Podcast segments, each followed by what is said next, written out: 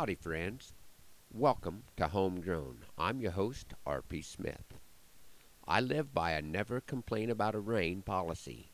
This philosophy has shaped the way that we run our ranch, so what I'm about to say is not intended as a lament. Even with late April and May calving, baby calves are affected by the weather. The rain in combination with temps in the 30s was a bit more than a few of the new calves could handle and the sheep jugs became temporary calf pens. The sheep were pretty well done with them, although two of the last three to lamb also gave birth during the rain. We didn't lose any calves that I know of due to the weather, but getting the cows to mother up with their babies that had brought in for a warm up has been a little more effort than I'd hoped.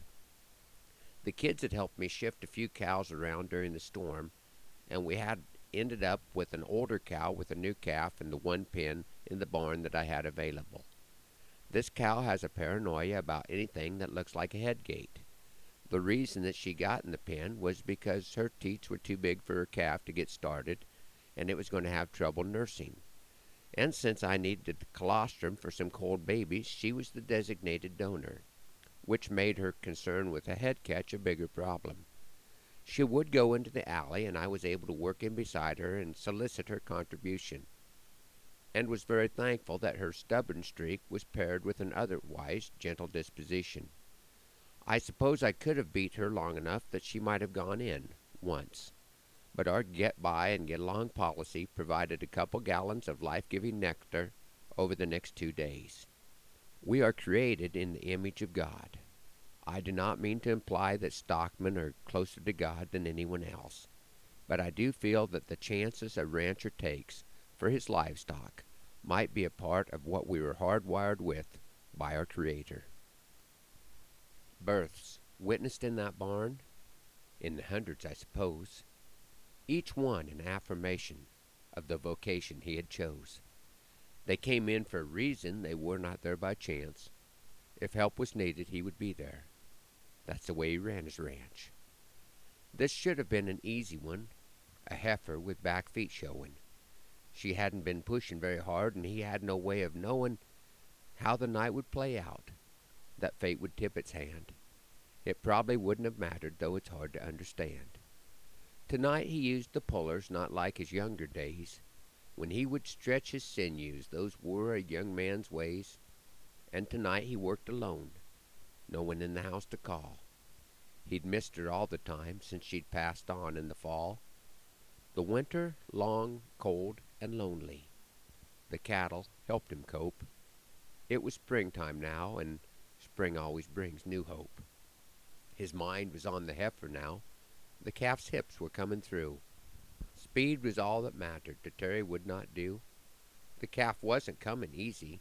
Against the puller he did strain with each click of the handle calculating in his brain the time that had elapsed since the calf's cord had been broke. At last the heifer gave him up, but there was no gasp or choke. The calf was quickly in air by its back feet it was swung, two pounds of calf to three of man till dizziness had wrung the ability to swing, not even one round more. They landed in a pile on the stall straw covered floor. He placed his ear against the calf's side, a cowboy stethoscope, and now he had a slimy ear and a little bit of hope. He knelt down by the calf's head, held its mouth shut with his hand, and blew into its nostril till he saw the ribs expand. And then he pushed the ribs back down, and then again he blew, until he was exhausted. He'd done all that he could do. He placed his ear back on the rib cage and listened for the heart and heard a steady beating, the beating of a new life start. Then his world went silent. Lord, it must have hit him fast. Who knew the breath he pushed into that calf would be his very last? Somehow it seemed fitting, his passing in those cedar walls, instead of walls of brick and glass and antiseptic halls. I'm sure that some would not agree, and don't share my belief would say he paid too high a price for just another head of beef. Look close. See the reflection of something greater there. He is our God. We are the people of his pasture, and the flock under his care. Psalms 95 7. Thanks for riding along on Homegrown this morning. Hoping that the Lord blesses you real good today, that He is raining on your place, and that our happy trails cross again soon. I'm R.P. Smith.